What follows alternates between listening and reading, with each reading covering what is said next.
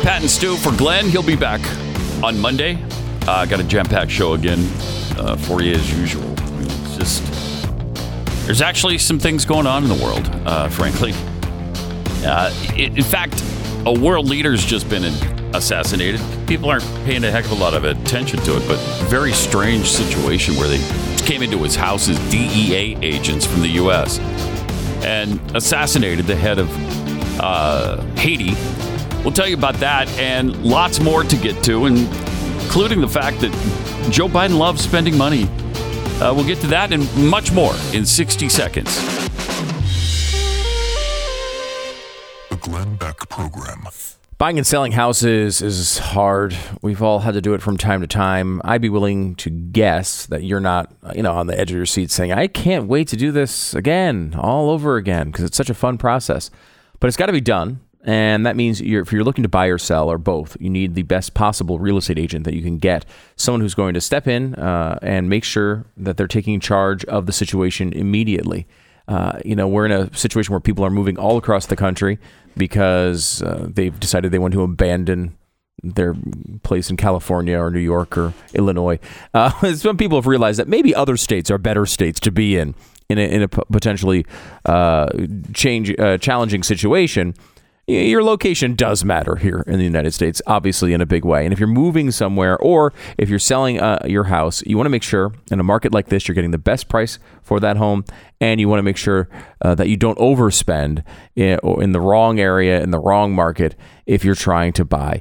RealestateAgentsITrust.com is the place to go to find the person that can help you uh, make sense of all of the craziness that's going on right now. RealestateAgentsITrust.com is the place to go. RealestateAgentsITrust.com.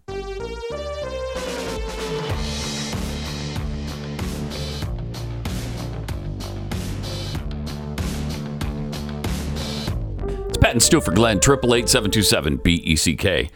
Uh, have you ever heard of a world leader being assassinated in his home before? I don't think I've ever heard of that.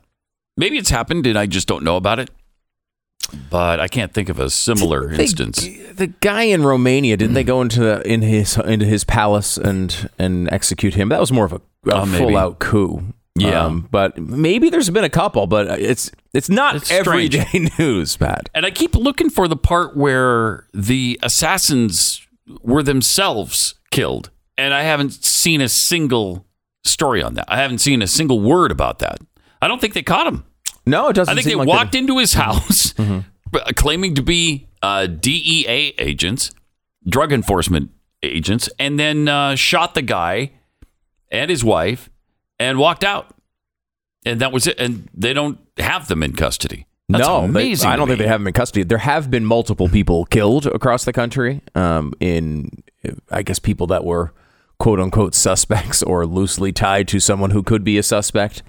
And there's been some people turning up dead over the past 24 hours. This Oh, tends to happen after you assassinate uh, Yeah, the does. president of a country. Yeah, it does. But it is amazing that this is just, you know, people just aren't really even all that interested in it, it seems.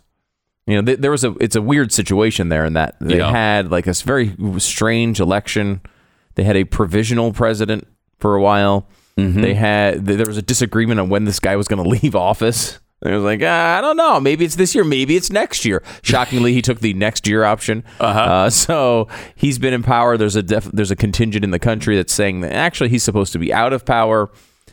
But usually you don't wind up seeing a situation like this. It's and it's an incredible story. I mean, it's it, it- Incredible. we still don't have tons of detail on how it happened, but they said they, you know, in the morning, you know, we wake up and there's just you know bolt, you know, casings all over the front lawn Yeah. and the driveway. Yeah.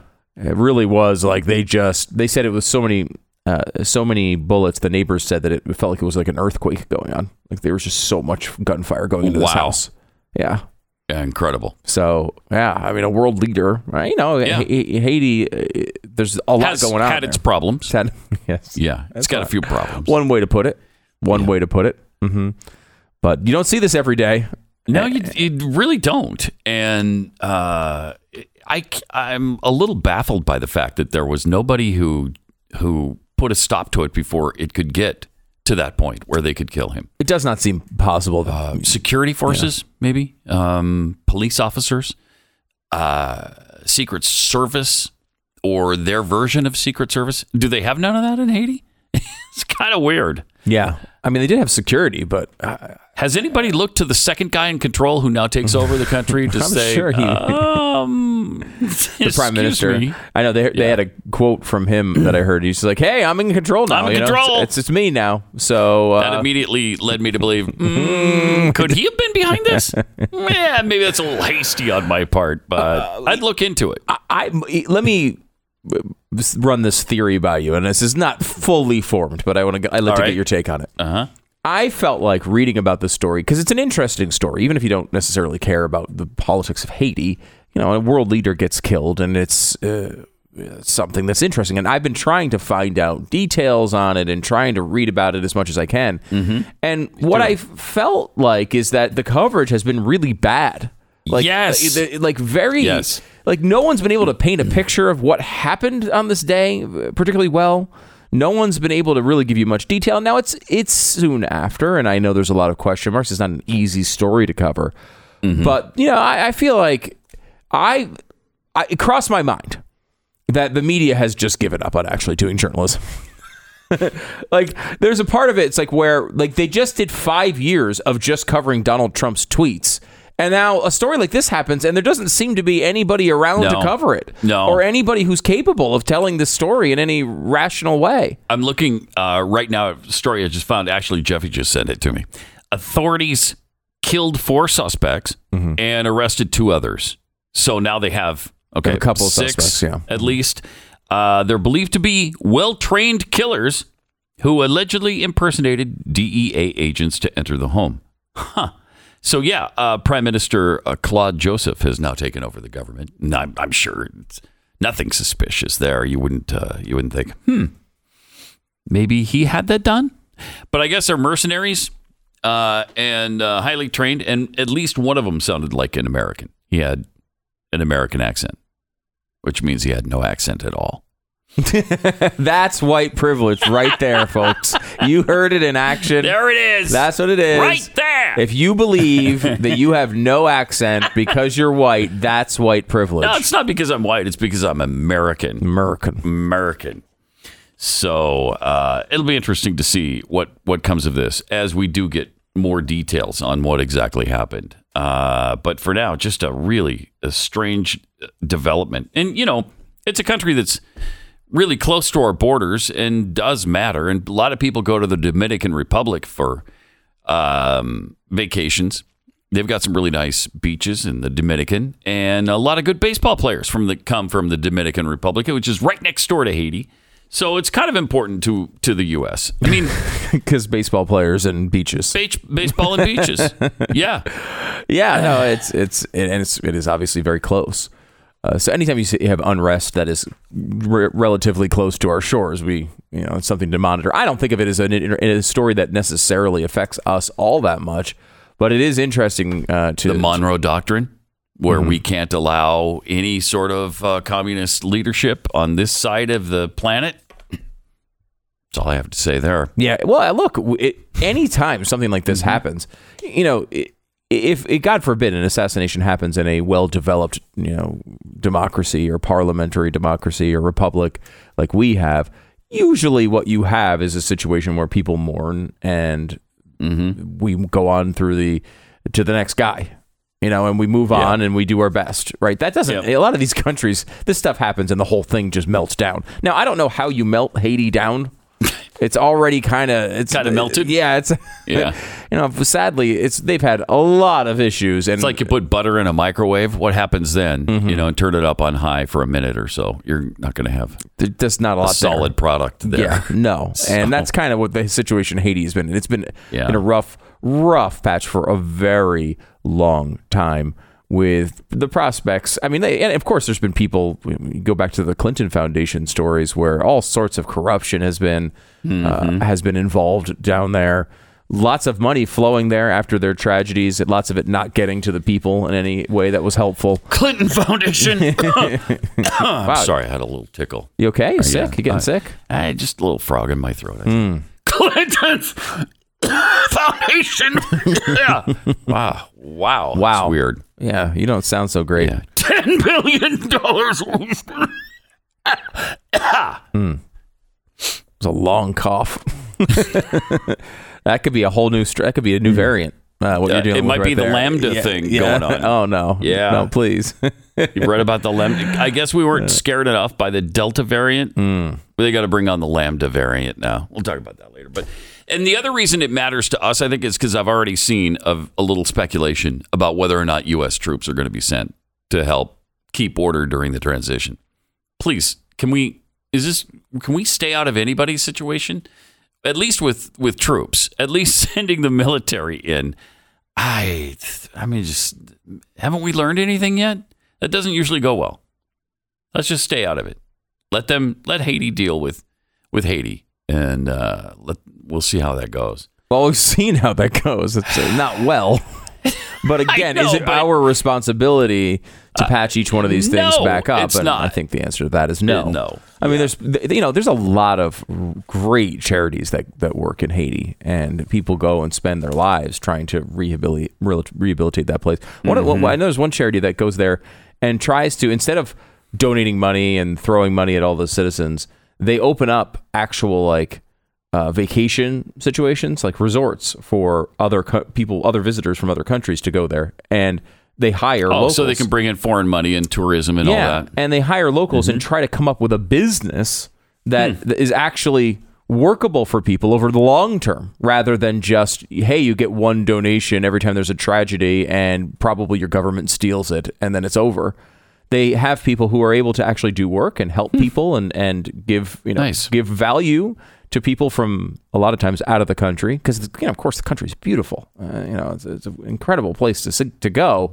but they don't Mm-hmm. have any infrastructure that anyone would want to visit uh, at least not until recently and they, these things have been popping up all over the country you just with a situation like this who knows how it turns out you don't want you don't want another cuba right Right. i mean you don't want you don't want that to happen again We went there.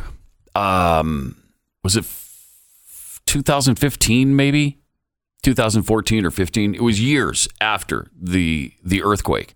But everywhere we went in Haiti, there was still uh, the lingering effects of the earthquake. In some cases, rubble still there that hadn't been dealt with. There's you know, uh, partially collapsed buildings that should pro- probably be completely torn down because they're unsafe. I mean, all over the country. This was years later, and they were still.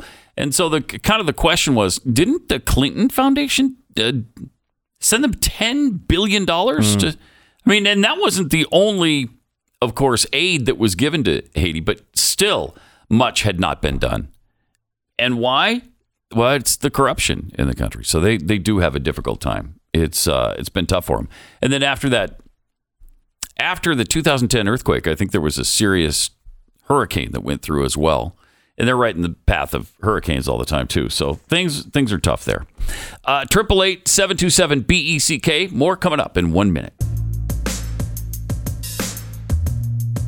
Let's see. Uh, it's Pat and Stu for Glenn on the Glenn Beck program. Triple eight seven two seven B E C K. Uh, the agenda of Joe Biden. Or how excited are you for it? Spending quite a bit of money. You know, I mean, if you consider what is it so far? Five trillion, six trillion. If you consider that a lot of money, there was a time when five trillion would have been considered a, a fairly large amount of money. That time is past, of course, because they're not done spending yet. Uh, and they're also talking about uh, tax increases, but of course, only on the rich who who deserve it. They won't even care. Uh, they make so much money. Yeah, they don't need any more money. No. No. I, I've determined, Pat, through a process of me thinking about it, how much money everyone else needs. And Oh, have you? Yeah, a lot of people have good. more than that amount. So what I want to do You just take it. is take the amount that they don't need, which I would say anything is over like anything over four digits. You know, if you Anything have over nine, uh, no one needs more than nine thousand nine hundred ninety nine dollars per year. okay. Okay, Yeah. what I'm going to do is take all of the rest of the money and do with it Whatever what you want. I want to do with it Okay. because I Can you spend it better than I can? Yeah, well, exactly. Like you don't know what the heck you're doing. I mean, What do you? Mm-hmm. I don't know. What, you, you, you- uh, I mean, you are. Who am I? What do I know? nothing. You know nothing. I'm nothing. Nobody. Well, uh, we, what do you do? You, you know, you're. Look at what you've done so far. Exactly. You bought things for yourself, for your family. yeah. You I have started a, house, business. uh, right? Like, this is all wasteful nonsense.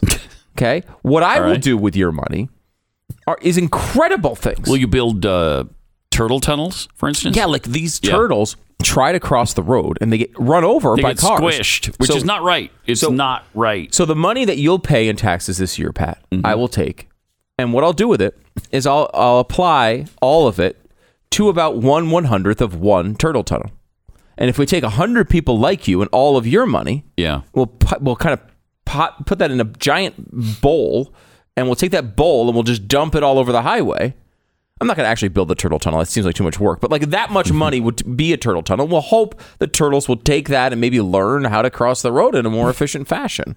Or they'll take it and build the tunnel themselves. Yeah, I would look. You know? you know, I'm not. I'm not going to do the work for them. I mean, they're turtles. right.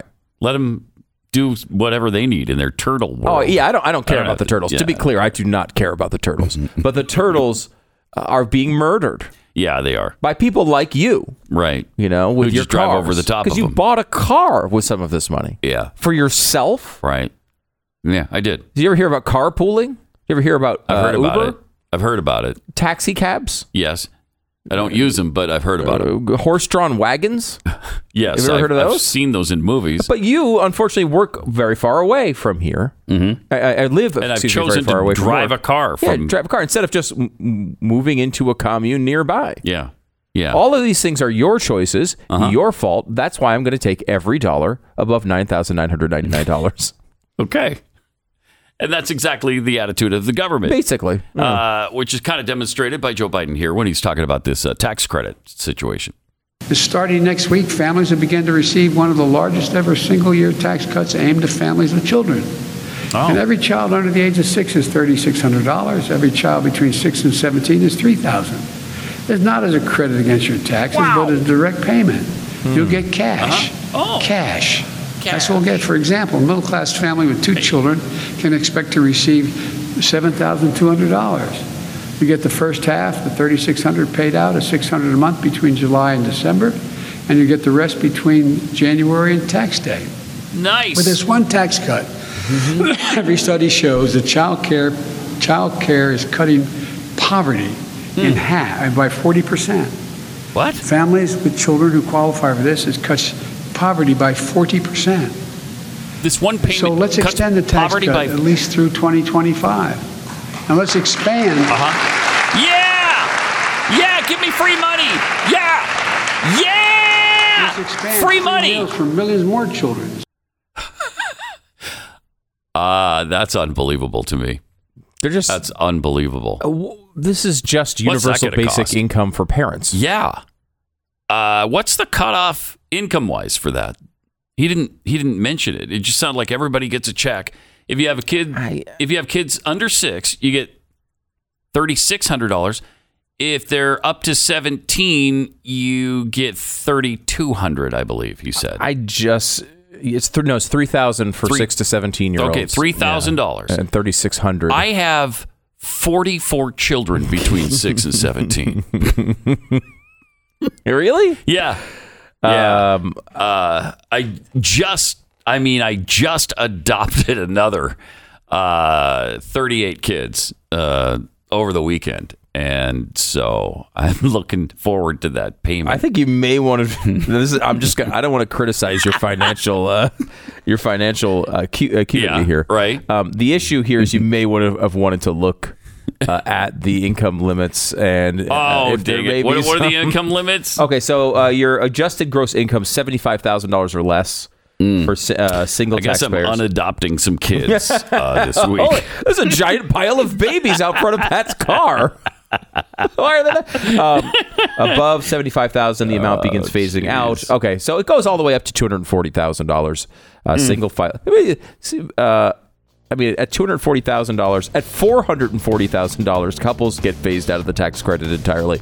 I mean, can you imagine saying you're making four hundred and thirty nine thousand dollars a year, and you're still getting some partial tax credit for your kids? Like, this is insanity. in a direct cash payment. It's not that's not deducted from your your taxes during the year. And a check They're that- sending you a check. And one of the big parts of this Wow. is to prime you for universal basic income. Is the check It's coming. comes to you? It's not like no longer in a ta- in your taxes at the end of the year. You're just getting a tax a check delivered to you every month. And they're going to do this coming. through 2025. Hmm. Amazing. They're doing it forever. This is the Glenn Beck Program. Pat Gray, Stu Burguiere for Glenn on the Glenn Beck program. You have Google devices at your house, you know, like the Google Home or Google Nest. You have the Nest, right? I have all this crap. I, Yeah, I'm I do not. too. I do not hold the line in this way. The- and you the saw the- convenience. The, most recent thing about these devices, they're recording everything you do. You know that is Mm-hmm. Probably definitely true, but I also. yeah. I also but want to be able to walk too. into a room and say, "Play Yep. song, please." Yes. Please play. What weather is? We That's as much so effort as I want to put into lazy. it. it's so bad. It happens so fast We too. ca- it did. It did. it really does. We have But it no- is awesome when you can say, and I won't say the name of the product, because I'll just Amazon thing. Uh, Mm-hmm. Play my playlist, playing playlist, and there it is. Comes on. I love that. you don't have to walk over to it. You just tell it what to do, and it does it. It's remarkable. Turn up volume, and it turns up the volume. I love that. Look, I you could get into this this uh, you know reminiscing into old timey things uh, Mm-hmm. in, in a lot of ways, and it's easy to do these days. But like I remember, like d- driving around the state to you know quote unquote record stores uh, where they had CD, you know, really more CDs at that time, mm-hmm. and just looking for like a rare thing that I wanted, some weird remix or B side or whatever it was. Driving hours to go mm-hmm. to these stores that were like specialty stores to find things that I wanted to f- listen to songs. And now everything you could possibly want is available basically for free, whatever you want with no effort. On and this little round thing right in front of you, Yeah. in your kitchen or living room or and- wherever it is. And to me, right now, the same person who drove around the state, it, uh, now like me unlocking my phone and typing it in is way too much effort. it's too much. It's too much. It's way too much. It's I too- gotta be able to just shout it across the room, and it happens. right. Like I I, know. uh, at one point, I have um, I got one of these uh, Amazon devices that is the Tap. You know, they have all these different versions. They have the Echo, and they have uh, you know, uh, there's there's all there's the, the little tiny one. I don't know what that one's called, but they have all different versions of it. And there's one called the Tap that they released. I don't know if they still sell it or not, but this is the one that you don't yell to. Basically, i think you can set it up to say, "Hey, Amazon device, play the song." But basically, what what it's designed to do is there's a button on it. You press the button, and you say, "Hey, Amazon device, you know, do the thing." Right, S- mm-hmm. like play the song, just tell me the weather or whatever. And they, I think a couple things it was designed for it was, you know, but the main thing that you think of from from a perspective of like privacy was it's not on until you press the button. Like the theory was, now of course, you know, of course, it's probably recording me the whole time anyway. But the theory was, it was an appeal to people who didn't uh-huh. want this thing on all the time, available. You could Right. say that uh, to command hundred thousand times in a row wouldn't do anything unless you press this button. But of course, it's too hard to go over and press It's- the button. It's you don't want to do that Every time, It's like, way oh, inconvenient. it's three steps. I got to get up out of a chair and do it. No, And then I gotta hit the the thing, Mm-hmm. and like you know when you're listening, you're in the middle. You have the thing playing a playlist. You're in the middle of doing something else, and you want to skip some crappy song that has come on. You Mm-hmm. gotta walk over to it. that's ridiculous. That's infuriating. It it's one of the worst things that's It's ever happened to me. it's outrageous that you'd have to do that. So bad.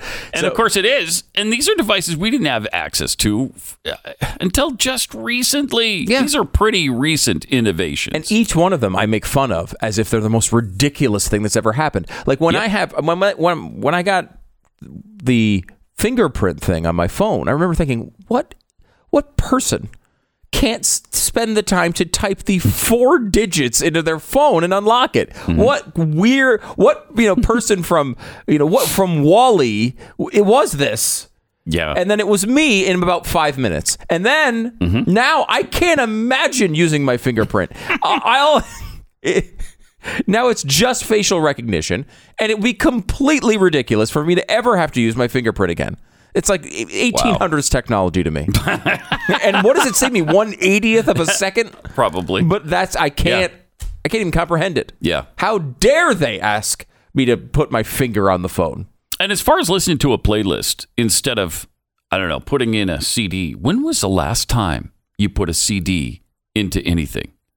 I mean, CDs were just fairly recently state of the art Yeah. innovation. And now it's like a CD. What's that for? What's I don't even I don't remember. I vaguely remember these round things that you put into a slot, but I can't imagine having to go through that painstaking process. I will say there my uh I have an older car and, and it's almost 10 years old now. And Oh my god. so it is uh I mean it's, you know it's I, uh, the technology in 10 years changes a freaking lot, Pat. I mean, like it has. Yeah, it does. My car does not have the ability to turn on Bluetooth and connect to my phone so I can play songs in my Oh, it doesn't? No. It was it's Oh, wow. 2012, I think. So, I mean, the hmm. technology existed. It was in some cars, but it wasn't in mm-hmm. all cars, and mine's one of them. It wasn't in. So I have to like hmm. plug in a little wire every time I get into my car. Oh, no. I mean, and this is like What are you, a Luddite? pretty much. Are you anti-science and technology? Is that what you are? I'm pretty much churning butter. You- That's- you should live in Western Pennsylvania. It's true. It's true. It's how I feel.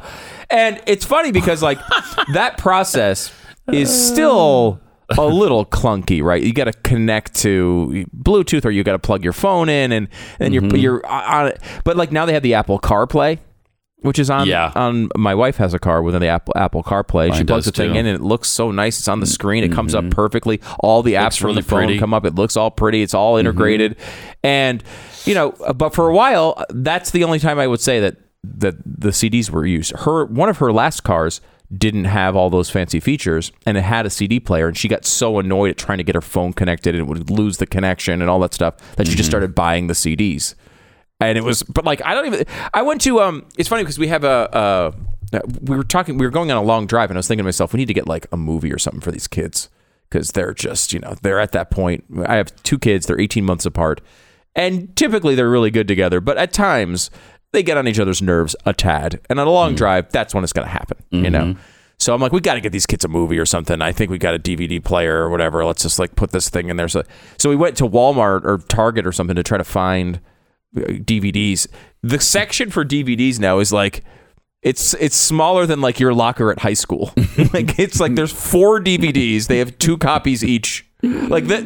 It's funny. Like obviously, like you, know, uh, uh, what's the things that are outside of like Walgreens? The red um, Oh yeah, Redbox. Redbox. Yeah, Yeah. red box They're all over the country. There's still people are still renting them, but the DVD market is. You know, now you're just downloading these movies. You- this is the whole GameStop controversy, right? When that was going through the roof, everyone's like, "Well, no one buys physical games anymore. How can this company possibly be going up to 100 and 200 and 300 dollars a share?" Right. It really all that stuff has just been replaced So and fast too. we- so quickly. I don't think, you know, Glenn has been on this kick for a long time that he always tries to resist this stuff for a while. And like, I want all, how many times has he said this? I want all this stuff out of my house. I don't even want to be on the internet. no, I don't want the internet. I want all the iPads out of the house. Hold on. me- No uh, satellite TV. Yeah. Well, that my children know about, but I'm going to have access to it, of course. and then they'll find out, and so will they. and uh, he always wants to get rid of all of his devices, Yeah. with the with the possible exception of the iPad that is continually attached to his hands at all times. Yeah. And so is mine. I carry that thing with me wherever I go. and I don't do the iPad thing, but I, I do have Carry your phone. the phone, and you try to resist this stuff eh, from this idea that you're just going to get rid of it, and it's really just not possible. You you just we do not have the capacity. And it's weird because we did have the capacity. Yes, we've lost it. not to carry stuff around with us wherever we go, like a little blankie when we're you know two years old and we have a favorite blanket. That's that's what my iPad is to me. I can't go anywhere or do anything without it. If if I accidentally forget it for a second, I'm like, oh my god, what Am I naked? No, I, where's my iPad? Has anybody seen my iPad? Where is it?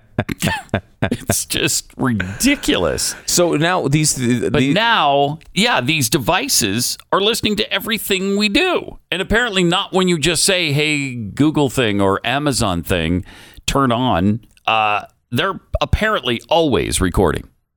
I I mean, and we found that out a couple of years ago, and they were like, "Oh yeah, but that's just uh, we're learning. Uh, that's just uh, to listen to conversations so that we can teach language to these devices." Uh huh. Yeah. So they're apparently still doing it, and it just stores it and keeps it. And there's going to be a lot of people who say, "Well, I don't care. I ain't doing nothing wrong in my home. They're just going to be bored to death to hear what I have to say." Now, you're not the one who decides if what you're doing is wrong or not. That's the thing. Yeah.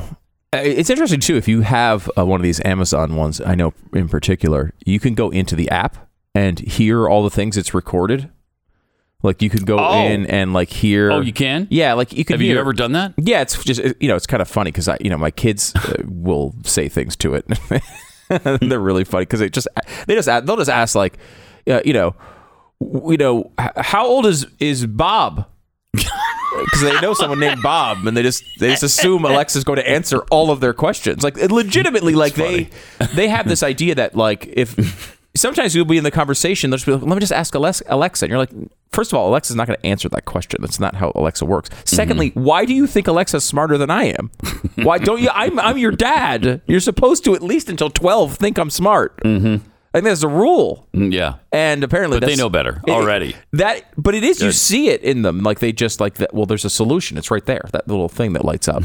And- but occasionally they ask really funny and cute questions, and that's what got me started on it. But you can That's go back, great. like some, and you you do realize that a lot of times it is they're not intentional. You'll just hear them just talking in the background. I don't know why it's turned on.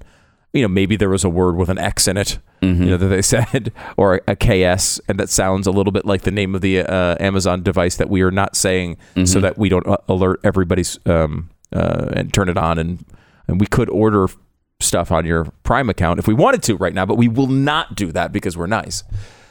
um, but it is one of those things that it, it turns, it changes so so fast, and you don't even realize that you what has happened. I mean, there's just Yeah. there's just recording devices all over my house, Right. all over my house. and the things that you wouldn't expect, like the Amazon device and the Google device, you'd think, okay, yeah, well, I can see where that might do it. But the Google Nest, hmm. that's recording us too. They've got microphones in the Google Nest. That's your thermostat control. Why? Why? Why is that listening to me? Why is that recording me? Why is that keeping? You, you don't.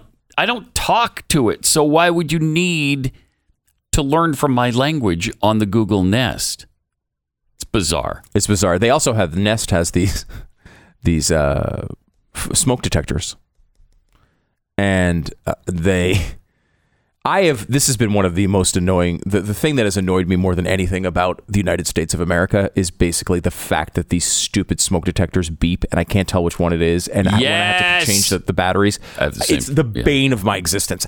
It Sometimes drives me they'll beep. crazy. You'll take the battery out; it'll keep beeping. it keeps beeping. What, this is not physically What? possible. What do I have to take a shotgun to this thing? How do I stop it? They bend the laws of science. They do. There- is no battery and it is not plugged in and it continues to run like a chicken with its head cut off. Bizarre. And so I hate these things so much. Me the, too. The Nest has them. And of course, with the Nest, they'll tell you which Hmm. one is low on batteries on the app. And I don't care if it just continually is taking pictures of me naked and posting them on the internet. If it will tell me what battery is low and where I go to change it, I will put them all in my house.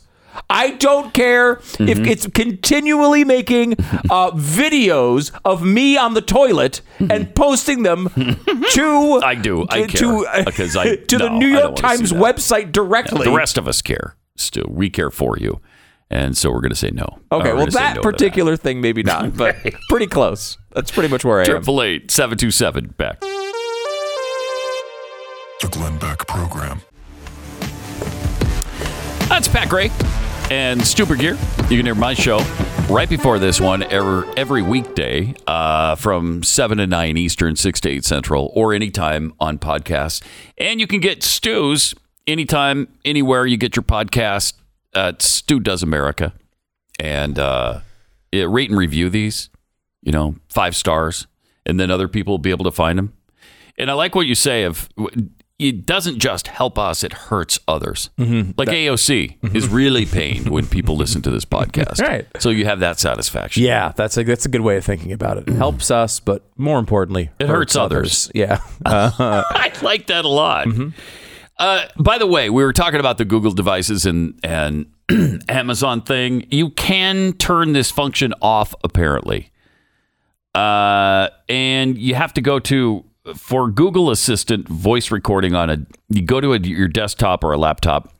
It's myactivity.google.com, and make sure you're linked to your Google account which I don't I don't even know how I I don't remember ever linking to a Google account. I got the dumb Nest situation.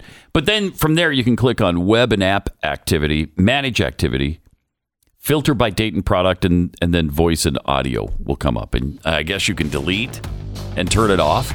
If it if you turn it off though, I think your your Google assistant won't work properly.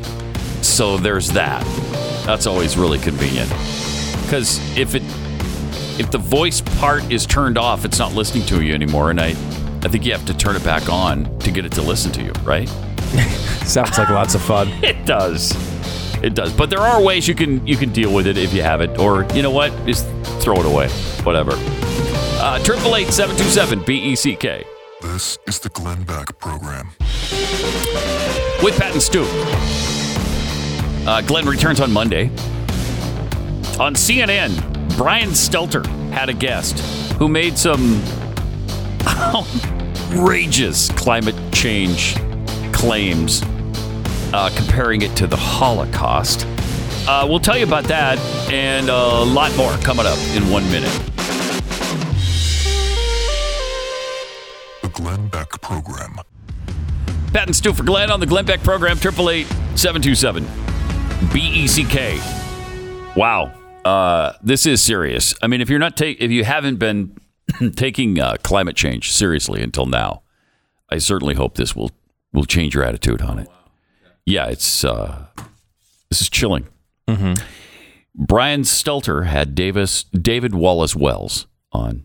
And when you have a hyphenated last name like that, you know they're a serious person. They're a real expert. Or you're an assassin. Or that. Yeah, there's two things with the three names. You can either be a very serious person or an assassin. Or lately, you're in the National Football League. There's a lot of hyphenated Oh, really? names now. Yeah. hmm Um, so David Wallace Wells is quoting estimates that suggest burning of fossil fuels kills 10 million people every year. which, which of course, as he mentioned, is dying on the scale of the Holocaust. How do these people get away with this stuff? I don't know. Where's the uh, ADL on this? Where, where, where?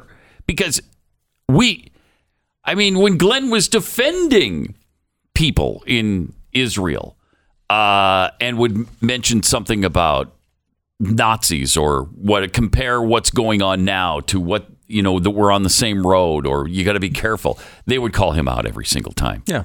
Now, if it's it- climate, it's okay, I guess. Yeah, it's fine.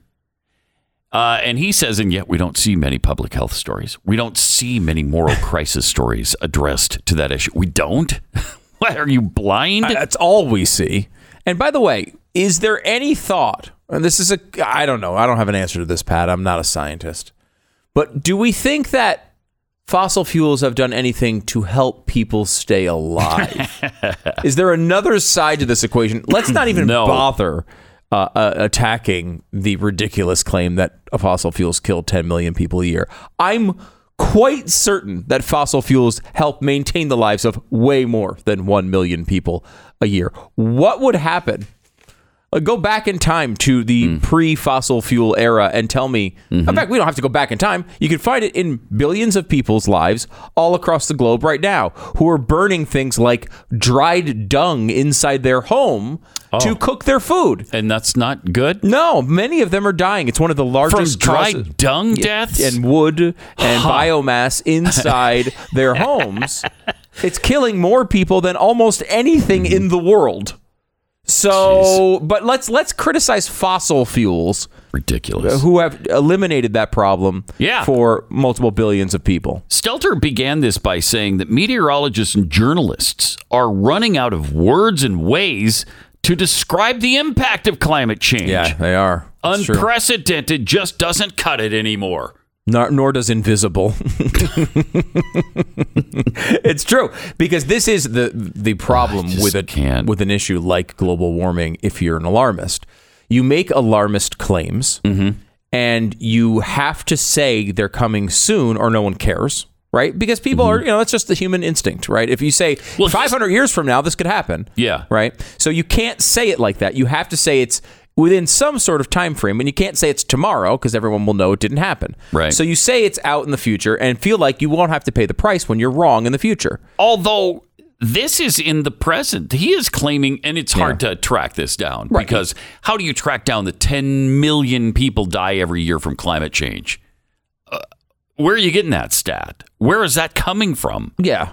Well, it's Who like well, made that estimate and based on what? uh, this is another example of how they do it in, in the climate, but often you'll hear estimates of how many people will die in heat waves because of the climate. Climate change is coming, going to kill people in heat waves. What, of course, is always left out of this equation is the fact that far more people die from cold than they do from heat. Oh, So by every far. if let's if you're just talking about heat deaths, those are way outweighed by people who are not dying from cold yeah. right? So, and this has been this is in all the the UN IPCC documentation. This is not something I'm making up. This is something that scientists say all the time that for certainly a long period of time, the cold deaths avoided will far outweigh the new deaths caused by heat. But if you go on Brian Stelter's show or any CNN show and say just say the heat number, no one's going to question it. No one's going to mention the other side of the equation. I mean, how can how can any coherent person not see that fossil fuels are one of the things that have brought us modern civilization? The fact that we've gone from uh, it, it, we've doubled our life expectancy over the past, you know, hundred to a couple hundred years. If there's one thing you'd point to, you might point to fossil fuels as the difference in between uh, us doubling our life expectancy. There's been other things, uh, and th- those things are, are important as well. Uh, but it, fossil fuels are a huge piece of this. Uh, even if you accept the ridiculous claim that fossil fuels are killing 10 million people a, a, a year, it would Which still be worth it. Yeah. Oh, well, yeah. Because we've gone, I mean, we've added billions of people. And by the way, look at the people who are arguing against that. The people who didn't want it to happen are the same people who are now telling you that fossil fuels are killing 10 million people a year. The people who didn't want the extra billions of people on the planet. They kept telling you we'd all die if they came. And here we are. you know, uh, this has been, we've been able to feed all of them against all of their advice. We've been able to keep, extend life against all of their uh, advice and warning. And when these claims come up later on, no one holds them accountable. When they are wrong, it's it's left to us, talk radio on Earth Day, to bring out all the wrong wrong quotes from 20 years ago, or 30 years ago, or 10 years ago. And that is a it's an unbelievable situation. It's great work if you can find it. Because you can make all these spectacular claims, raise all your money, and never, Never be held to accountable. answer for when you're wrong ever. Right. Right. And if I may, uh, just add one little addendum to the fossil fuel thing. I don't believe they are fossil fuels. Oh yeah, this is a big Pat uh, Pat Gray yes. uh, position. My theory uh, that that oil uh, is a recurring natural goo in the earth. the scientific term is Yes, recurring, natural, recurring goo. natural goo. There are some scientists who believe this. They call they're Yeah. always obviously referred to as fossil fuels. Um, uh, the idea that they come from fossils from long ago. Uh, but you've you've made, you've stood on this for a while, Yeah. and there are I scientists mean- who believe it. I, it, it- the first time they started talking about peak oil was in 1920. Yeah, we're we're right up on uh, peak oil Peak here. oil. It's about to run out. Okay, well that didn't happen because Mm-hmm. we found way more reserves. Then it was the 40s. Oh, we're coming right up on peak oil again. There's not going to be any. To we better find something else. And then they found more. And then in the 60s, oh, it's coming right up on peak oil. And peak oil, look it up. It's been over and over and over Oh, yeah. and over. And now it's just to the point where we found so much that we are now uh, we now have more oil and gas reserves than than any country on earth. And the peak oil thing is very similar to the environmental thing. It's they continually warn about all these uh, terrible things that are going to happen. They don't happen, and then they mm-hmm. just say, "Well, now we know better." Those those if you call uh, if you actually get in a conversation with an environmentalist and you bring up the quotes from the 70s, 80s, the 90s, when they're totally wrong. Mm-hmm. They will just say, "Well, yeah, but I mean, it's been 20 years. We've learned a lot since then."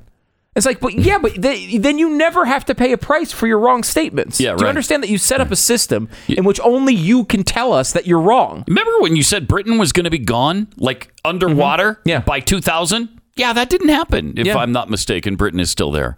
Remember when you said the West Side Highway in New York City is going to be gone completely underwater? Uh, uh, the people are driving on it today, right Yep, now. Exactly. Let me give you this so, one. Um, this is from the New York Times in 1995.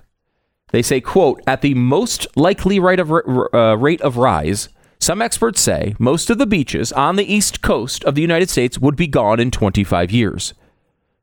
That would be 2020. Now, I if you're on the east coast, perhaps you could do some reporting for us today. Are there beaches there? do beaches exist on the east coast of America? My understanding is that they do. I was yeah. in on the east coast at a beach in but when? 2020 Oh, and okay. it was still there. Now I don't know. Maybe they just got it off by year and they've disappeared in the last couple of months since I've been there. but my understanding is that beaches still exist on the east coast of the United States. Hmm. No one. The New York Times doesn't write a follow up about this story. They don't come back later on and say, "By the way, do you believe we wrote this thing 25 years ago? Isn't this funny?" Like they do with the internet. Occasionally, you'll see this. Like they'll be like, "Look at our stupid article from 1991 about the internet and how it won't be, it won't make any difference." Right? Like they'll come back and revisit. They don't do that with climate. They only do it to excuse the reasons why they were actually right all of this time. And actually, it's worse than they even said back then. Let me give you another one of more recent. all right. Uh, do we have time for this? Yeah. Okay. So, what was the panic before COVID? Can you remember the panic that occurred before COVID? It's hard to remember this panic because there's been a lot of panicking during COVID. But before COVID, the, one of the more recent panics was in the summer of, two, uh, of 2000, between 2019 and 2020, where Australia was on Oh. fire. Yeah. Do you remember this? Yeah. This was the big thing. Australia's on fire. The whole country is burning down. It's because of global warming. No one's ever seen anything like this. There were fundraisers on television like crazy. No one had ever seen uh, such a terrible thing happen to Australia, and it's all because you're driving an SUV. So now, months and months later, we have the actual data from the Australian fires. Now, you can understand why maybe people aren't focusing on that with all this COVID going around, but it's important to revisit these things when we get the data. So, during the 20th century, about every year in Australia, about 10% of the surface area catches on fire. Every year. Yes, throughout the 20th century, that's average, about 10%. Huh. Okay. Now, we are told, of course, that global warming is going to make this much, much worse. Mhm. Obviously. Well, in the 21st century so far, the number has been, instead of 10, 6. So it's gone from 10% to 6%. It's fallen by 40% in the 21st century. Now, we are told that global warming is going to make these things much, much worse. Now, obviously, 2019 and 2020 was a terrible year, as we know. This is the year that it was really, really bad and worse than ever before. Ninety-eight percent. Yeah, and it wasn't 10%, wasn't 6%. In 2019 99, somewhere in there. No. No. No. 3.95% of the country burned. It was one of the lowest Gotta be percentages on record in history. We have a, the chart up Wow. here if you happen to be watching blazetv.com slash Glenn. Uh, promo code is Glenn, by the way, if you want to save some cash. But basically, we're showing the actual amount of it falling from about a 10, 11, 12% in the early part of the 20th century down to That's incredible. 3.95% Incredible. uh, now. Now, climatologists do say that there will be an increase in these fires. Whether they're right or not, who knows? But if you see, Pat, if you can uh, see, uh, they had the uh, the line here a second ago with the yellow uh, line on the chart. You see, the yellow line is the predictions of what's coming in the future. Now, the past is a giant decrease from these really high levels down to 3.95%. And basically, what the climate, all the climate models are predicting are for it to rise slightly from this really low period in history. So basically, what they're saying is instead of it being 4% or 5% that like it is now, it may go up to 6%. But 6% is still half of what it used to be. And that, of course, doesn't include all of the innovations and things we will learn to fight the fires and lower the overall burn. Right. Long story short, is that these things are presented as catastrophes and they're not even back to half as bad as it used to be. the only difference between the fires in Australia uh, in 2019 and 2020 is they occurred closer to where people lived. They're started by lightning. And, and that lightning hit areas that were closer to where people live, so they noticed them more. And lightning only happens because of climate change. No, lightning no- didn't happen in the past, No. right? No. No? Uh, not true. Huh. By the way, the global. Do we have the? Yeah, this is a global area burn from 1901 to 1920. Okay. Same story, right, Pat? I mean, you see the drop is dramatic. Huge. It's been dropping much faster since 2000, and this is all opposite. The opposite of what they told us would happen with climate change. That's unbelievable. Triple eight seven two seven B E C K. After a year unlike any other we've experienced, we all deserve some summer fun. Watch out for the fires, though. Be on the lookout for new travel scams as well, designed by cybercriminals to steal your identity. You can protect yourself online by being mindful of online ads, of course, independently verify deals with the company, and don't rush into giving away information on suspicious sites. It's important to understand how cybercrime and identity theft are affecting our lives. Every day, we put our information at risk on the internet, and in an instant, a cybercriminal can steal what's yours your your identity, your credit, your finances. That's why you got to have LifeLock. LifeLock helps detect a wide range of identity thefts, and they'll send you an alert. Plus, you'll have access to a dedicated restoration specialist if the worst things uh, that can, the worst case scenario happens. You don't have to be a victim. No one can prevent all identity theft or monitor all transactions at all businesses, but you can keep what's yours with LifeLock by Norton. Join now. You can save up to 25% on your first year with promo code BECK. 1 800 Lifelock or head to lifelock.com. Use the promo code BECK for 25% off. It's lifelock.com, 10 second station ID.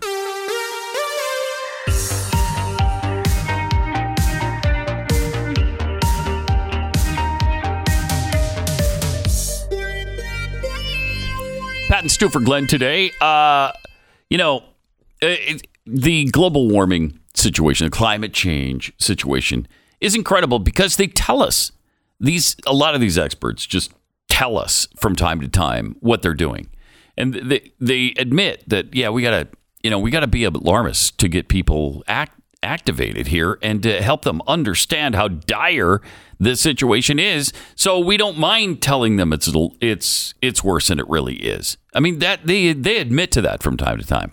Well on the on cnn with uh, brian stelter this david wallace wells said the media must remain in an alarmist state while reporting on climate change we can't shy away from scary projections about the future or the scary facts as we're living them today. Start thinking a little harder, be a little clearer in our storytelling. Um, learning to live in this new future, which will continue to get worse, probably considerably worse from here, is not just going to require decarbonizing, although that's very hard. So, what they're trying to do is really shut down economies uh, across the planet, and it's it's despicable what is happening. Uh, and they they are just ramping up the rhetoric here to try to scare people, and the people they're scaring are our kids. They're just scared out of their minds because they're getting this indoctrination in the school system, and then they turn on media and see it there, and they wholeheartedly believe that the world is going to end in 10 years. And nobody, no legitimate person is actually saying that. As, you know, Michael Shellenberger mentioned in his book, Apocalypse Never, as he's trying to calm down these uh, alarmist people and say that there's there's nobody who's really there's no reasonable person who is making the statement that the world is on the edge of extinction. That's just not. That's Yeah. not true. Uh, Nobody is saying that. Yeah, he. I think it was Michael Shellenberger's book where they go over um, some of these extreme uh, environmentalist groups and talk about why, how they're saying. He actually just interviews them. Uh, He actually Yeah. interviews the people from these organizations. What, what I loved about him is that he went to the people that everybody was citing. yeah. Well, the IPP, IPCC says that, and so he went to the IPCC. Yeah, he went to find the actual scientists who they say said it. and, he, talked to them. the and actual a- s- scientist. and he asked them, and they said, "Thank you so much for coming to ask me." No, that's not true at all. That's not what I said. They really I've legitimately. never said that. Yeah. Yeah. Legitimately, multiple times in this Multiple book, times. uh, he actually goes to the scientists, and you know, Michael Shellenberger is not us. He's not Pat and Stu. He's not Glenn Beck. Oh, he's not from the scientist. Blaze. He's been doing it for 30 years. He's been an, an activist uh, for this for a very long time. on time. the other side, really. Yeah, and so he has real credibility with many of these scientists who who who are familiar with his work over the years.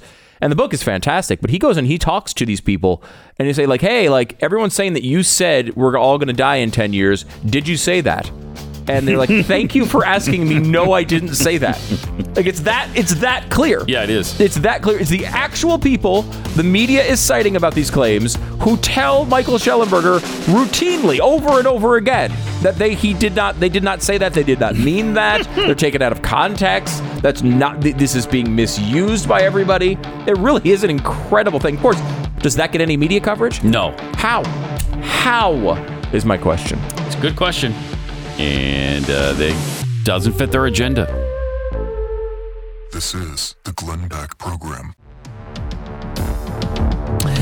Pat and Stu for Glenn on the Glenn Beck program, 888 727 BECK.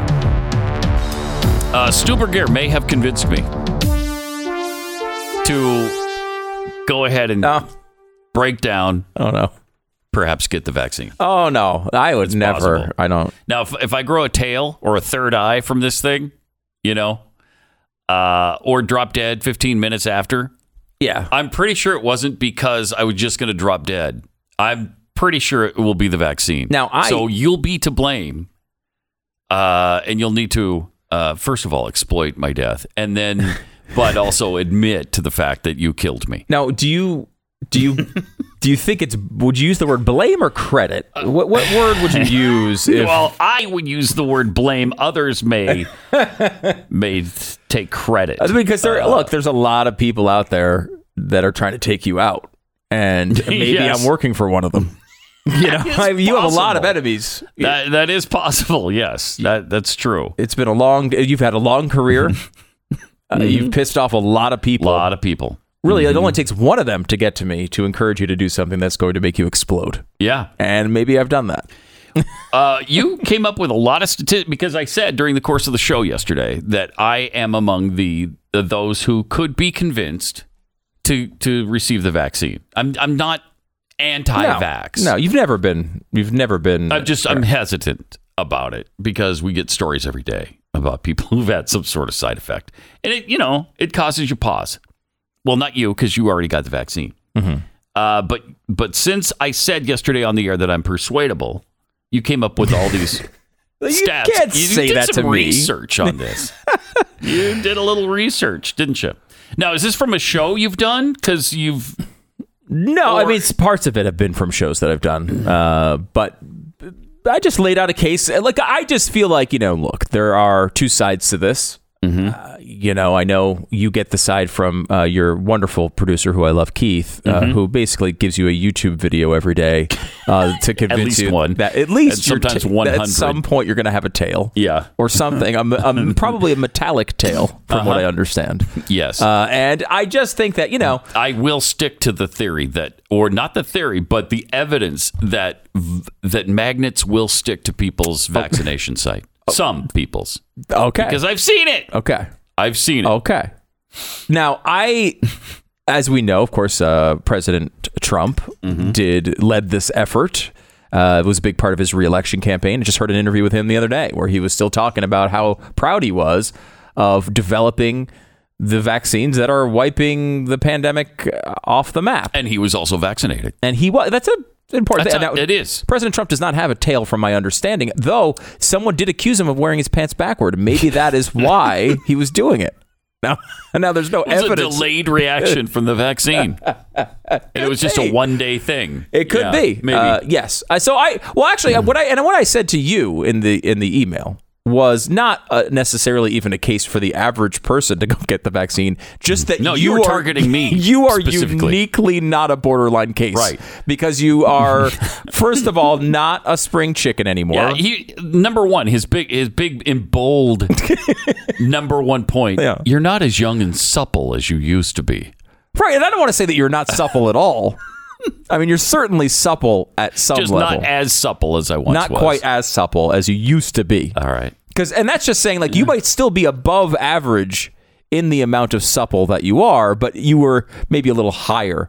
So I love how you you note that I'm, you know, somebody in my age group, Mm-hmm. 50 to 64, uh, is 440 times as likely to die as a younger person. That's Thank you. That is true. Now, Thank as you you've. Mm-hmm. noted correctly, by the way, and we've made this point a million times, uh, y- your chances of dying if you're a young person are not high, right? Right. But we just know that when you're an older person, they are high. Yes. Right. Mm-hmm. But still, someone in your age group is about as likely to die. About one third is likely to die. One third as someone in like their 70s. Mm-hmm. Now, again, you're not a spring chicken anymore. You know, people keep throwing out not this in like, my 70s. You're not in your 70s, but you know how dangerous it is for people in their 70s. And if it was just your age, maybe you could make an argument. Ah, But it's know. not. And that then comes point number two, which he, he actually alleges that I'm somewhat athletically overweight. Uh, yeah, a tad. I'm just saying that you know, wow. Wow. maybe, and I and I put myself in the same category here. We're not exactly Not in peak physical condition, perhaps. right. Perhaps, perhaps. I'm just throwing that out there. But as everyone knows, uh, Mm-hmm. if you're a little uh, athletically overweight, You, got a worse chance. you have a worse chance. uh, uh, with COVID. now, you in particular, number three, Yes. I think is an obvious point that many in the audience may not be and it is with. this. You've had, you know, cancer. Thank you. You're welcome. For that reminder. I thought you might have appreciate that. forgotten. Thus the uh, you know, the scar mm-hmm. here, the here, and But like it's it's not like you've had one oh. kind of cancer. no, I've had I have two. Two kinds Two of kinds. cancer, 2 mm-hmm. kinds, like two different brands of cancer. It's not mm-hmm. just the one delivery of cancer. You've had like both the McDonald's and the Burger King of cancer. Yes. You have two different kinds. Now, Yes. I didn't calculate the odds of your of your situation with multiple kinds of cancer. No, but you did just combine the three factors above: the not being as supple, so Mm-hmm. my age group, Your age group, weight, your weight, and, uh, and health your- issues. and you know your cancer. Uh, so Pat Gray survival rate is about the same as an average 75 to 80 year old. Thank you. Thank you. So that's It's not great, Pat. that's not great. That's not great that's news. not great. It's not great news. No, it isn't. So, I mean, I think like we always talk about this, uh, and I think the conservatives have talked about this for a long time. And that Mm-hmm. you know, look, people should be able to make their own decisions. Maybe the most vulnerable should be the ones getting the vaccine first and and protecting themselves. And maybe you leave a a supple. Uh, 27 year old to make uh, their their decision and Mm-hmm. it might be a little bit different you however because of your additional effects are Yeah. actually a much older person.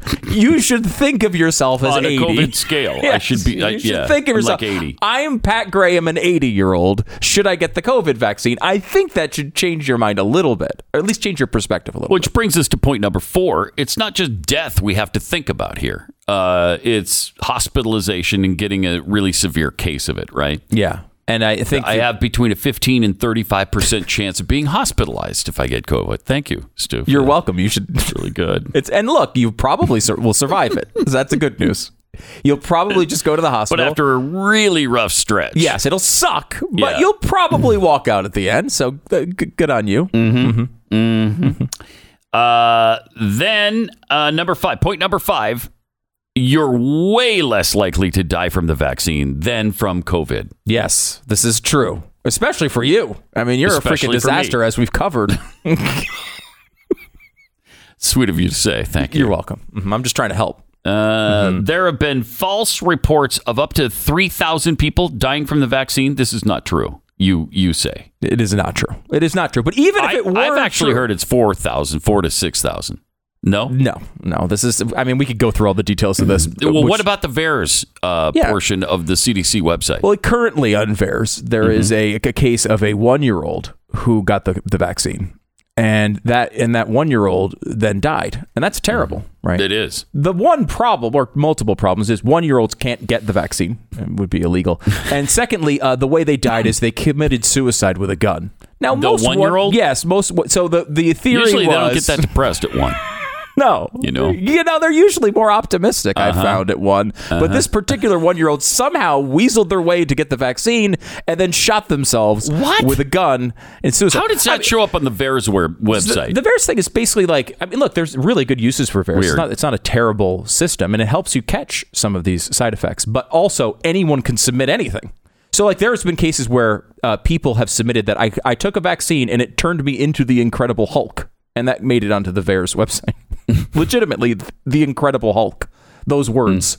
Uh, you know, anybody can can do it, and obviously, there's a lot of passion on both sides about the vaccine thing. I mean, I'm not trying to you know, I, all that. But my point, though, is that even let's just say it was four to six thousand in the same time period, two hundred and fifty thousand people died from COVID. Yeah. right. Like it's not. It, again, you can make the a different argument if you maybe are like me and had COVID nineteen, and I am a COVID nineteen survivor. Mm-hmm. If you are a young person, like there's other arguments. When you're Pat Gray, who's mm-hmm. basically you should now think of as an eighty year old. Pat Gray, eight decades into life, wow, yeah. you know, it's a mm-hmm. different calculation, I think. And that's why, by the way, and then we, we have a lot of uh, seasoned, well seasoned audience members out there uh, uh, who might be over 65. Over 65 in this particular uh, country, we're at 88.4% vaccinated. I mean, most people Wow. realize if you're in that age group, You get vaccinated. you're probably going to wind up doing it. Yeah.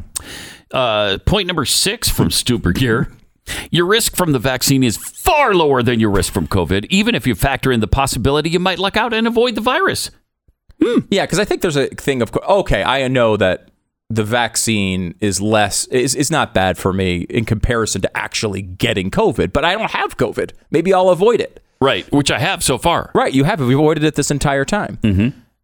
If you factor in the risk that you will not get it, you're still 239 times as likely to go to the ICU than to have a serious harm from the vaccine. 239 times. Now, Okay. That includes the idea that serious harms from the vaccine, which they're comparing this to, are is, is an allergic reaction to a very typical vaccine ingredient. Which, if you've never, I don't know if, how much you've been vaccinated in the past, but if you've never had a reaction like that before, you're unlikely to have it now.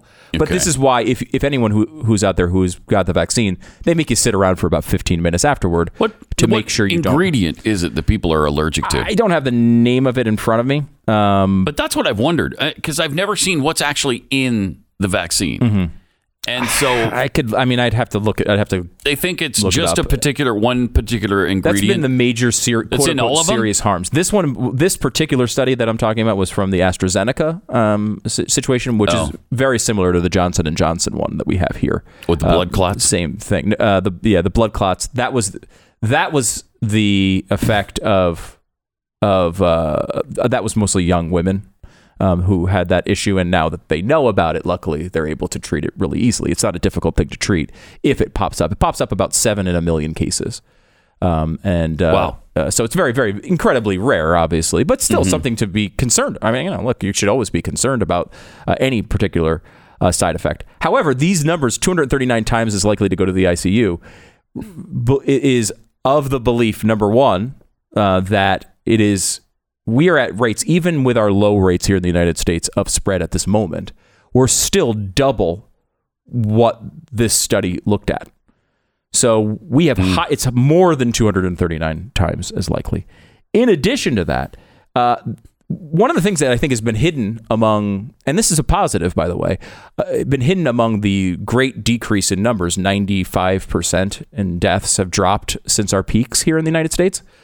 Those only, that, that measures everybody. So the rates have gone way down for the country, but a good chunk of the reason for that is about 90% of our elderly have been vaccinated.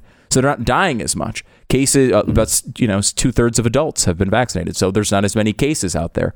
The rates among people who don't have the vaccine are still pretty pretty uh, pretty decent. I mean, they're not they're not nearly as low as you think they are because almost all the people who are getting COVID and having issues with it are the people who do not have the vaccine at this point. And that was my my belief. And again, I understand. I, I, and it's important to note to everyone. And Pat, you'll back me up on this. I think.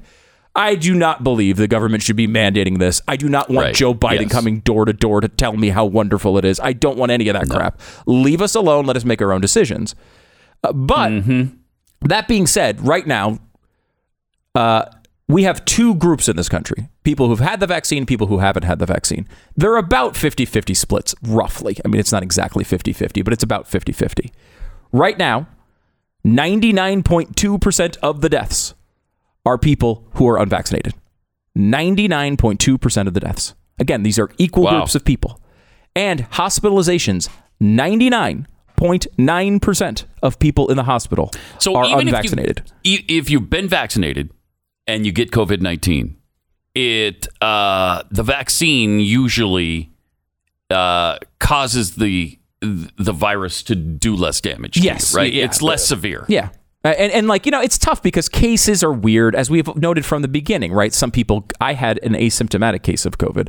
So, like, I, I might not have known if not if, if not for certain circumstances, mainly the person who gave it to me finding out they tested positive, so I had to get a test, right? I probably wouldn't even have known. But, and so cases are difficult. But if you go to the hospital, they're going to know whether you're vaccinated or not. You're going to you're going to have the vaccination records. It's going to be in your health records. They're going to know. And so when they, when people get hospitalized for COVID, they're finding out 99.9% of them are unvaccinated. Wow. So again, it's up to Yeah, you to take amazing. Mm-hmm. risks on both sides of this. But uh, I just wanted to harass Pat because it was your fault. You're the And one that you said did. you were persuadable. And you did. Triple eight seven two seven B E C K. The Glenn Beck Program. It's Pat and Stu for Glenn on the Glenn Beck program. Uh, Triple eight seven two seven B E C K. Where do you stand on the Britney Spears thing now? Did you watch the New York Times documentary on her? Yeah, yeah. yeah, I did too. Yeah, makes they just made you feel really bad for anything Yeah. you've ever said about Britney Spears, basically. Yes, it. yes. Yeah. She went through a lot. including the things that they said about Britney Spears, by the way, at the time. Uh, Exactly, which Everybody- they don't mention, but yeah. everybody Definitely. was tough on that. A lot of those stories now come back with new eyes and don't look quite as simple. Yeah. Uh, but apparently, according to lawyers, it's almost impossible to get out of these. This is the Glenn Beck Program.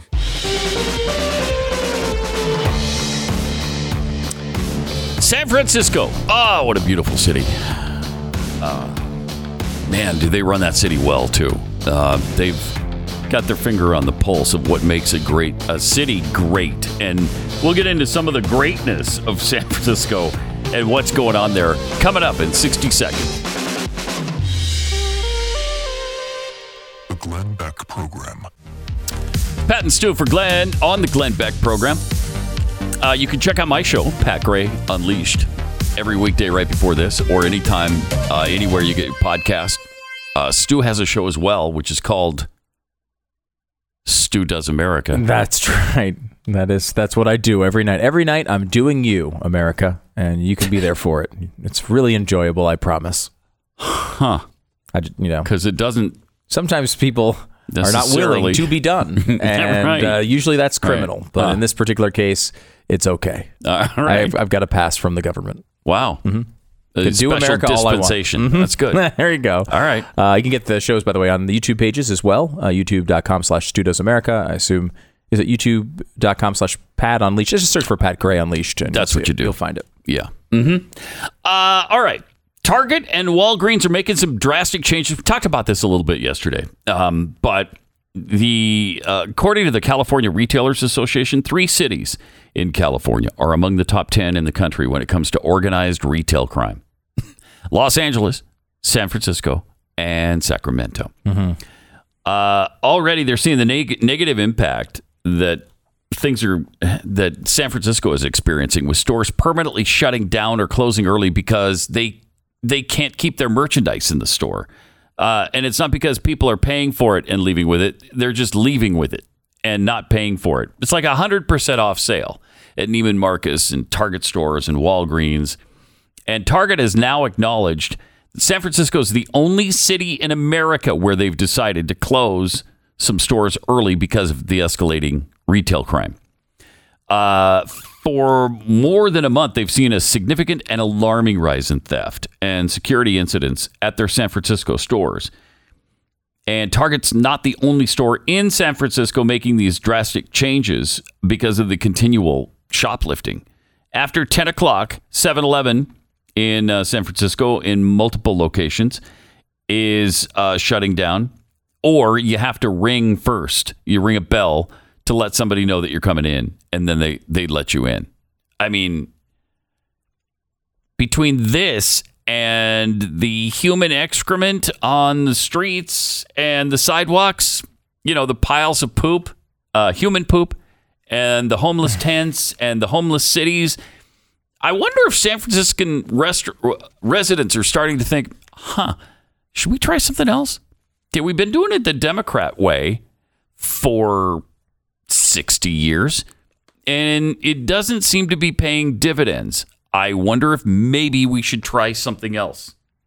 I always thought this was a fascinating thing. You know, President Trump said this type of thing over and over again during the campaign, and I think in 2016, but certainly as we approach 2020. Like, what about trying something else? Like, Yeah. it doesn't seem like a crazy point here. No, it doesn't. we all recognize that many of these areas have been massive, continual, systemic, uh, chronic failures Yeah. and they've all been Yeah. uh, they've all been governed by the same party the whole, Whole time. time. Name a city that has a really serious problem like San Francisco does with crime and quality of life diminishing and maybe even huge swaths of city being taken over by some other element like Antifa. And what do they all have in common? They're all Democrat run cities, every single one of them. Yeah. Wouldn't you get the hint after a while? Wouldn't you say, hey, uh, maybe we shouldn't have a Democrat mayor and a Democrat city council and Democrats running every aspect of the city? Maybe we should try something else. It's incredible to me that they don't come to that conclusion because uh, they just did a poll of San Franciscans, and uh, the Chamber of Commerce shows eight out of 10 residents consider crime uh, worse and the quality of life has declined. 70% feel the quality of life has declined in San Francisco. That's huge.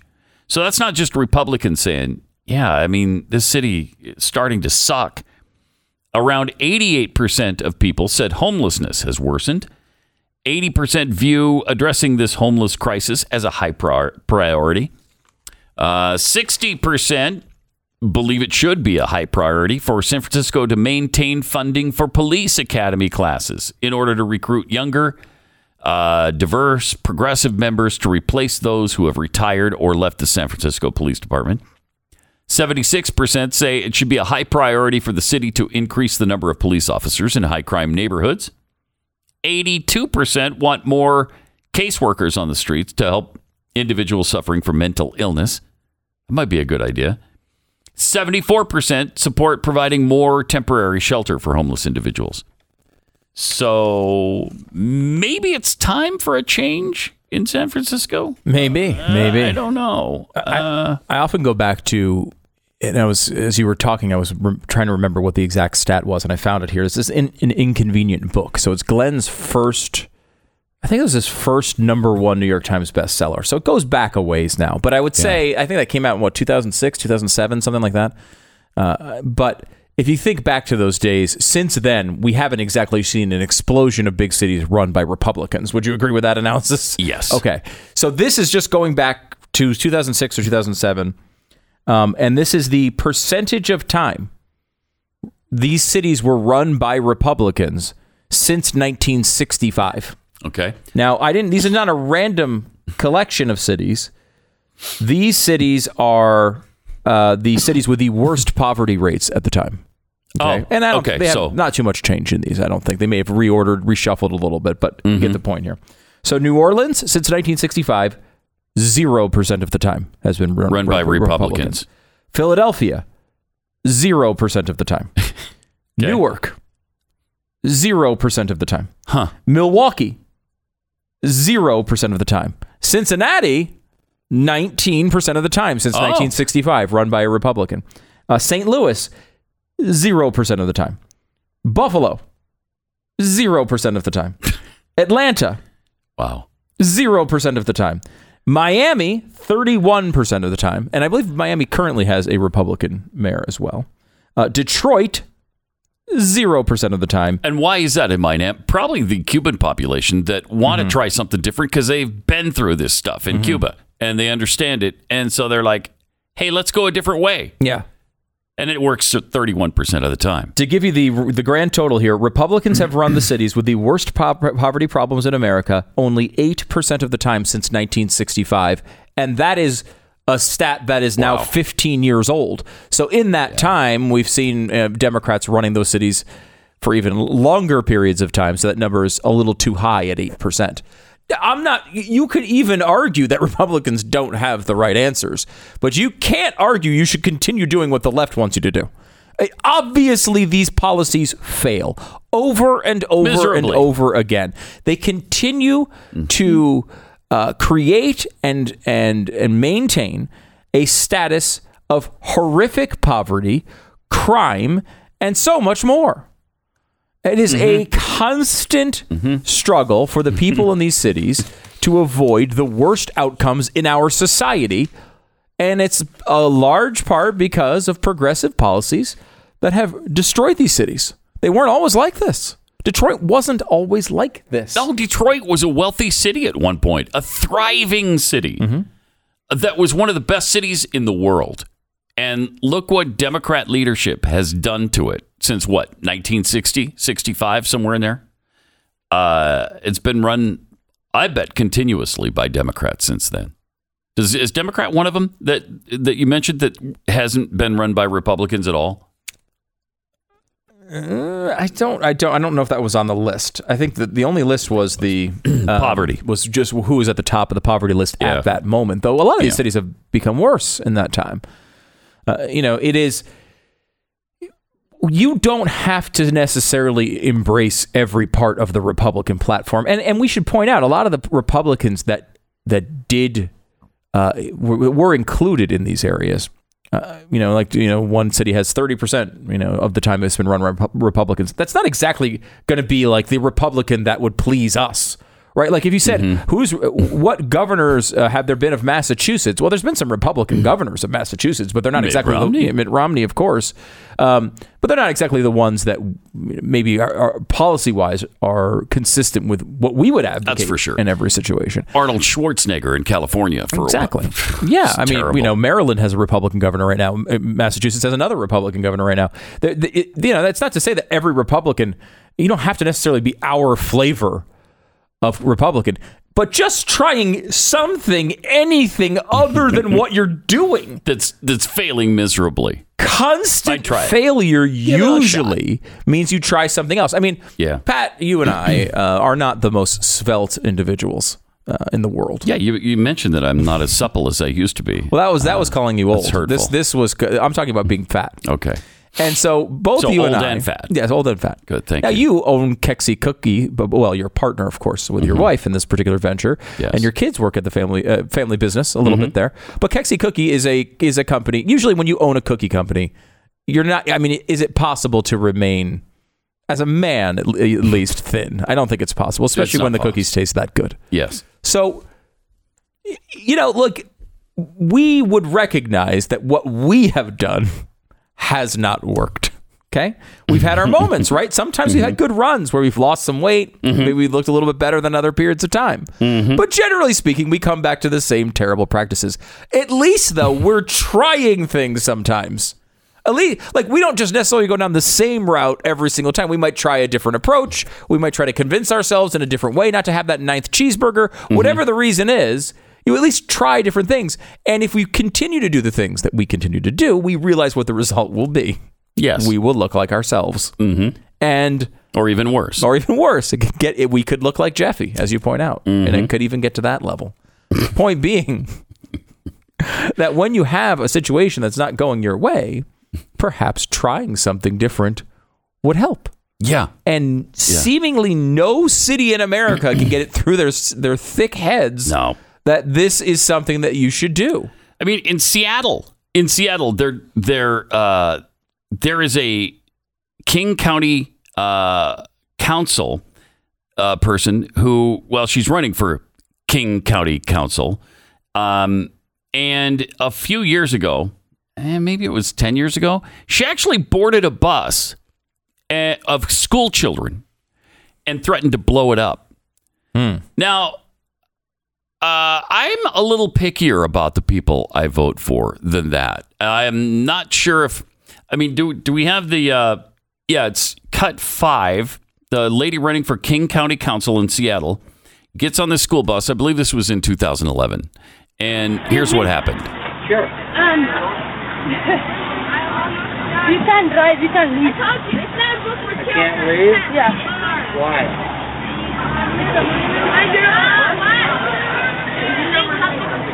So she claims to have a bomb on her. I might have a bomb. She's telling people I'm Muslim. I'm covered. I might have a bomb, and she's going to blow it up. Might have a gun.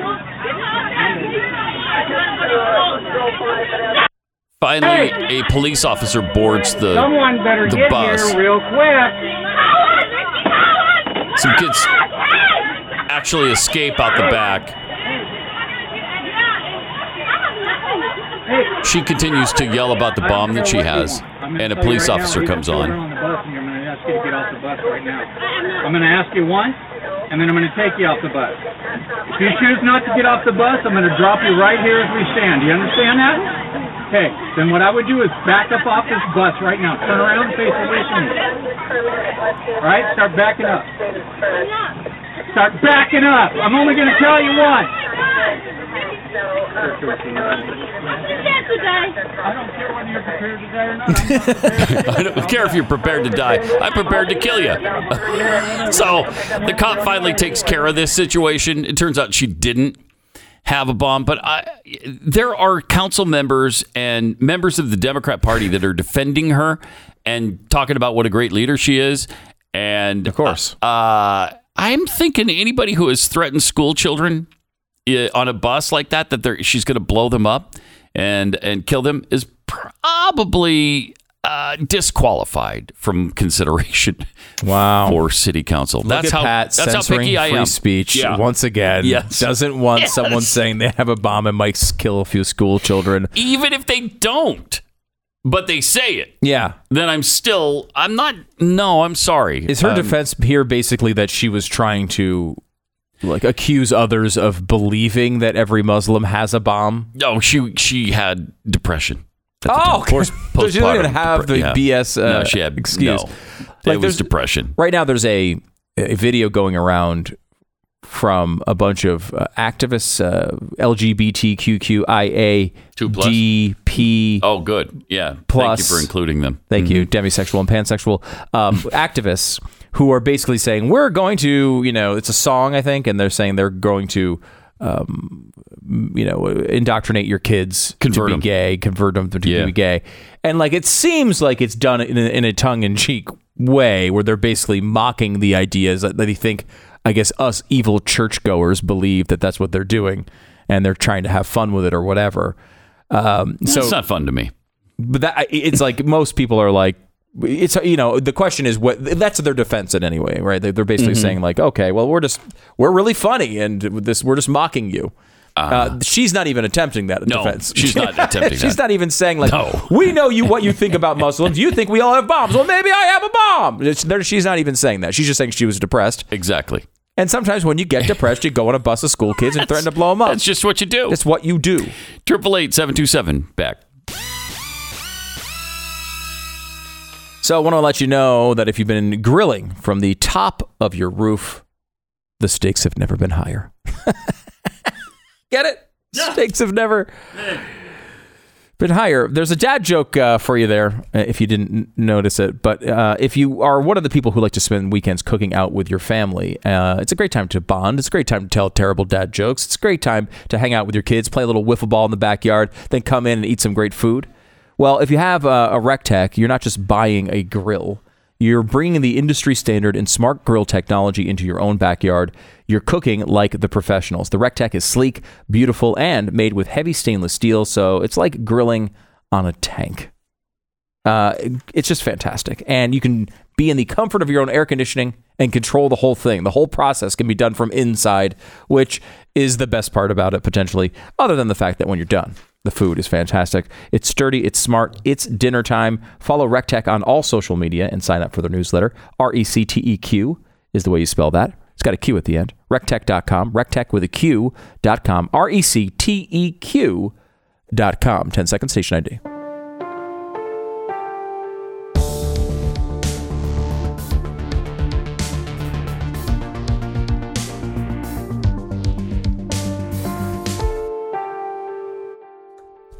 Uh, speaking of great Democrats doing fantastic jobs, uh, how about the mayor of Chicago? She is uh, Oh, Lori Lightfoot? terri- yeah, Lori Lightfoot doing a terrific job. And anybody who criticizes her, well, that's all about you know her being a BIPOC, of course.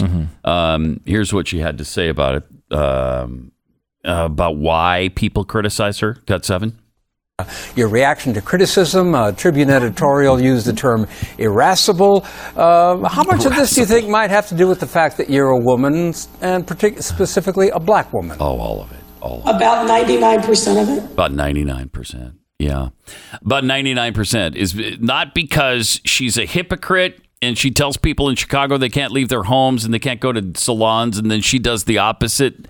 Uh, it's not because of any of that. It's because it's because she's black. Of course. It's the same playbook every Same sa- I'm so tired of Oh. it. I'm so tired of it. The other thing they do is they can't disagree that the crime uh, situation is a real problem. So they, they can't just say, "Oh, well, you know, uh, the crime is really bad, and obviously we're in charge, so we oops." They, they just call it gun crime instead. Now, there's all Yeah. sorts of crime that happens in these areas that don't have to do with guns. They're all increasing too, but they're just saying, "Well, gun crime. If we say gun crime, then we can, of course." blame the gun instead of every other element of society leading to these outcomes. Despite the fact that, especially in her city, uh, they have the toughest gun laws in the country, and they still had 104 people shot, 18 killed over the uh, Independence Day weekend. It just Yeah, and again, th- this is a city that has gun rules so tight they've been overruled as against the Constitution multiple times. Like the Heller case mm-hmm. was about Chicago. right. like that Right. is how central to this they have. That's how bad their gun laws have been, and still no effect. Amazing. Triple eight seven two seven B E C K. More Pat and Stu for Glenn coming up. This is the Glenn Beck Program. It's Pat and Stu for Glenn on the Glenn Beck program. Triple eight seven two seven B E C K. Uh, there is something called the Mandela effect. Uh, and it, it has to do with uh, Nelson Mandela and people believing that he died in prison, which didn't happen. No, he did not. He, He actually got out of prison and became pretty prominent for some time before he died. he died in 2013. Free man. Yeah, you might remember that's where Barack Obama hit on the leader of was it uh, Right. the Netherlands? Yeah, I think the female li- leader of the Netherlands And and uh, Michelle was not happy Was. with that arrangement. not happy. Uh, he- they seemed to be laughing and having a great time and flirting together, and Michelle was yeah Not thrilled. visibly unhappy. I do remember that video now that you say it. Now that you say it. Uh, yeah, th- so this is idea that basically like society can create a false memory and things and and people will believe and like it's a mass false memory too, not Yeah. just like a few people, but everybody believes it. everybody believes it. So these, really there's some examples of it that are pretty interesting. The Mandela effect was the was the belief, as you mentioned, that he died in prison, which I never thought, but I guess No, I a lot of people did. However, this one I could probably uh, probably be affected by. For example, what does Darth Vader say when he's talking about being the father of Luke Skywalker? Luke, I am your father. Right. 100%, right?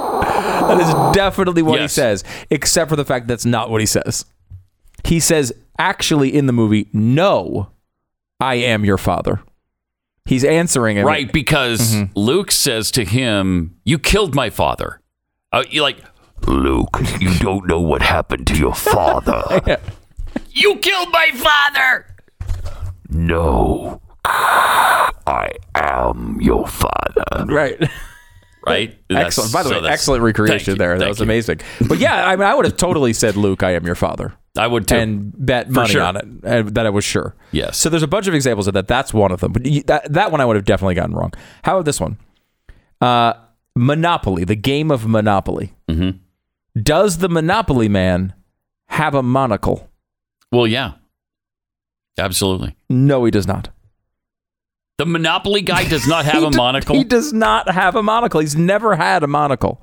Is he holding it in his hand? No.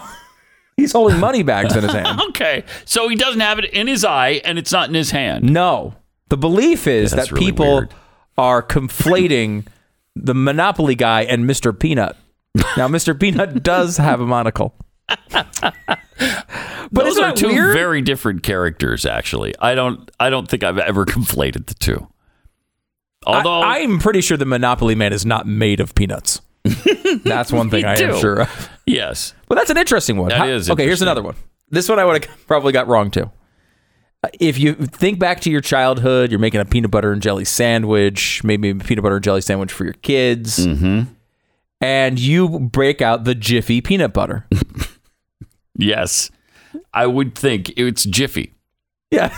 no. but I know it's not because we went through this on my show a couple of weeks ago. It Okay. just came up, and I'm like, "Did Jif used to be called Jiffy?"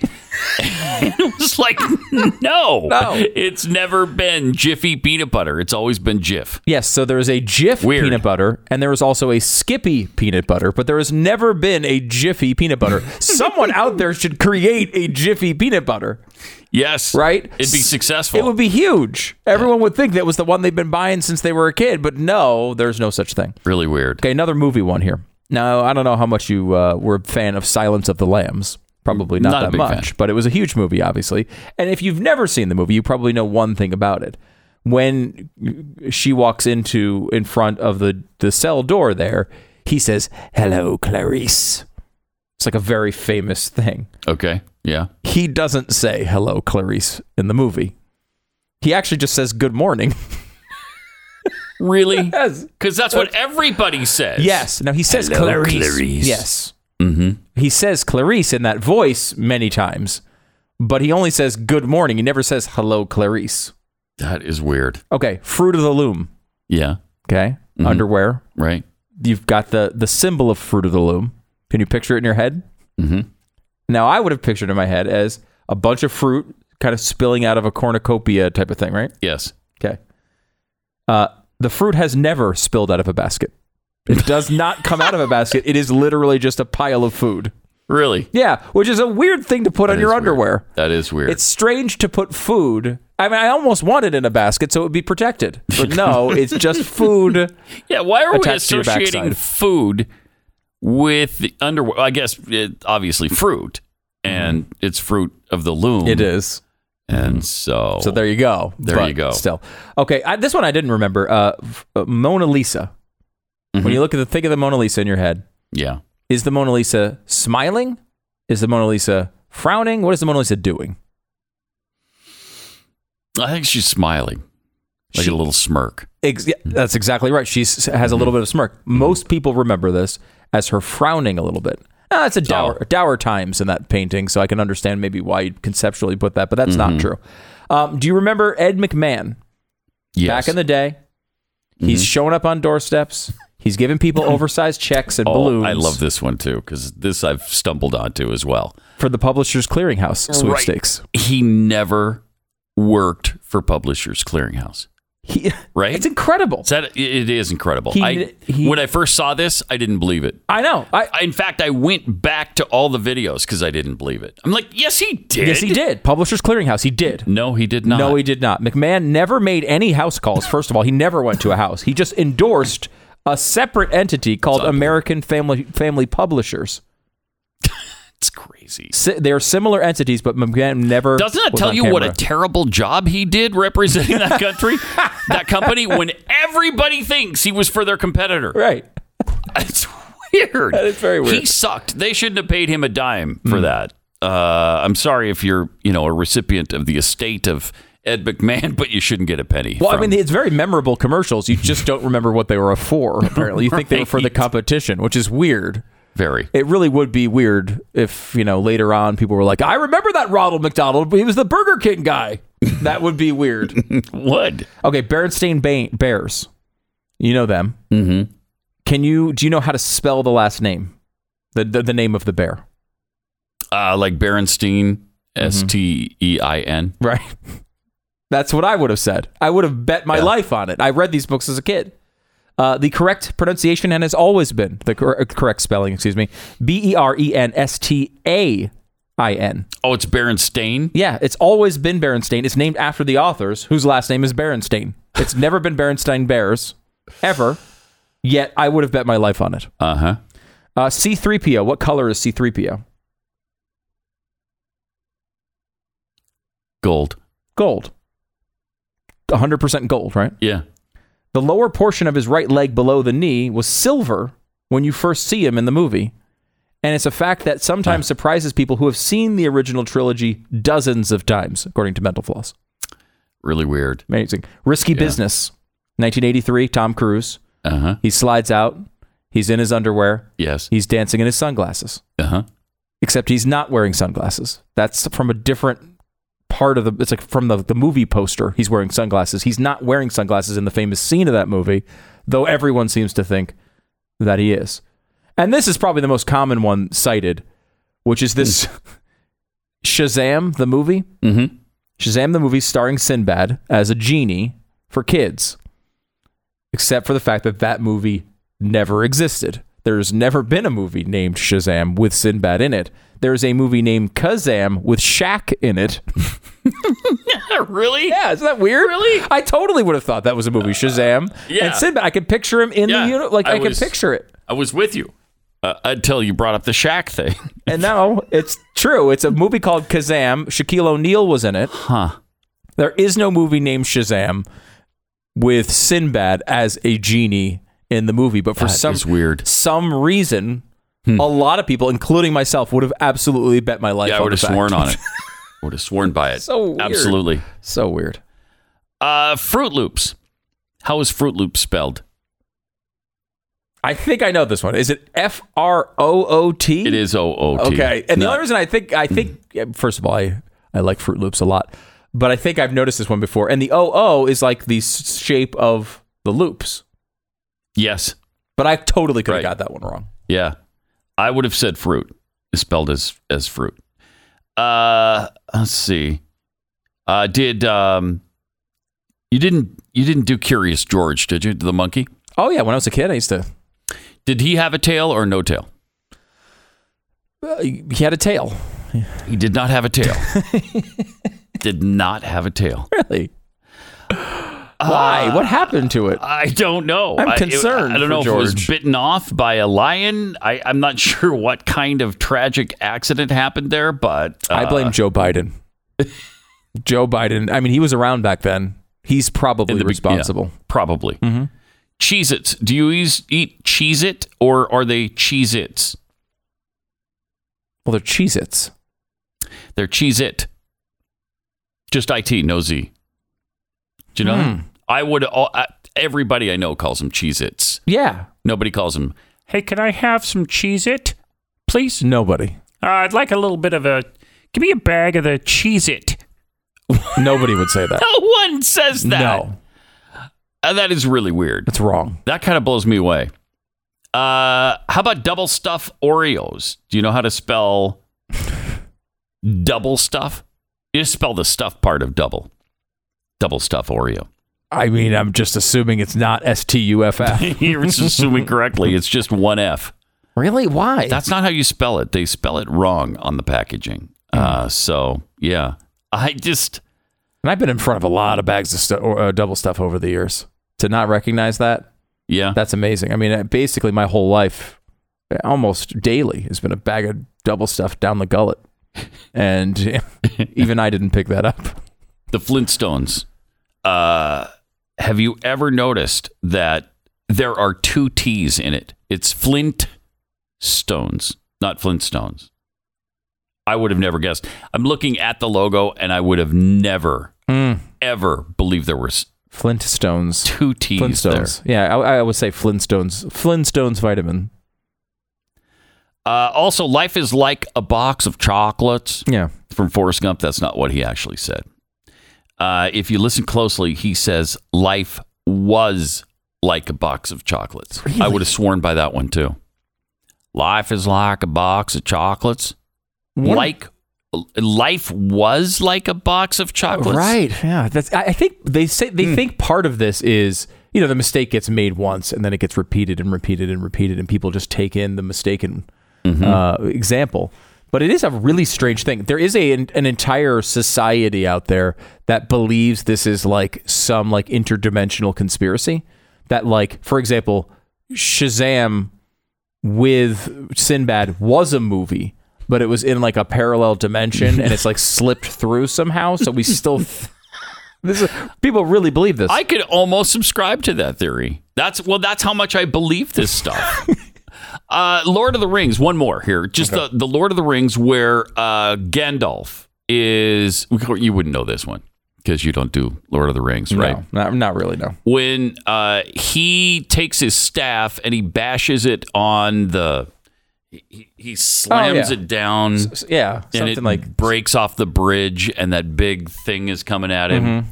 And the big thing grabs him and pulls him down with it and he just hangs on for a minute and he looks up at his at his group of friends and he says run you fools he doesn't actually say run you fools he says fly you fools and almost everybody remembers it and says it run you fools Mm. weird right weird it's. I believe the interdimensional thing now. I, You've convinced me. yeah, it was the Lord of the Rings thing that you've yeah. never seen that finally convinced you. Yeah, exactly. 888-727-BECK. It's Pat and Stu, 888-727-BECK. Got to do this one more. We were just talking about the Mandela effect.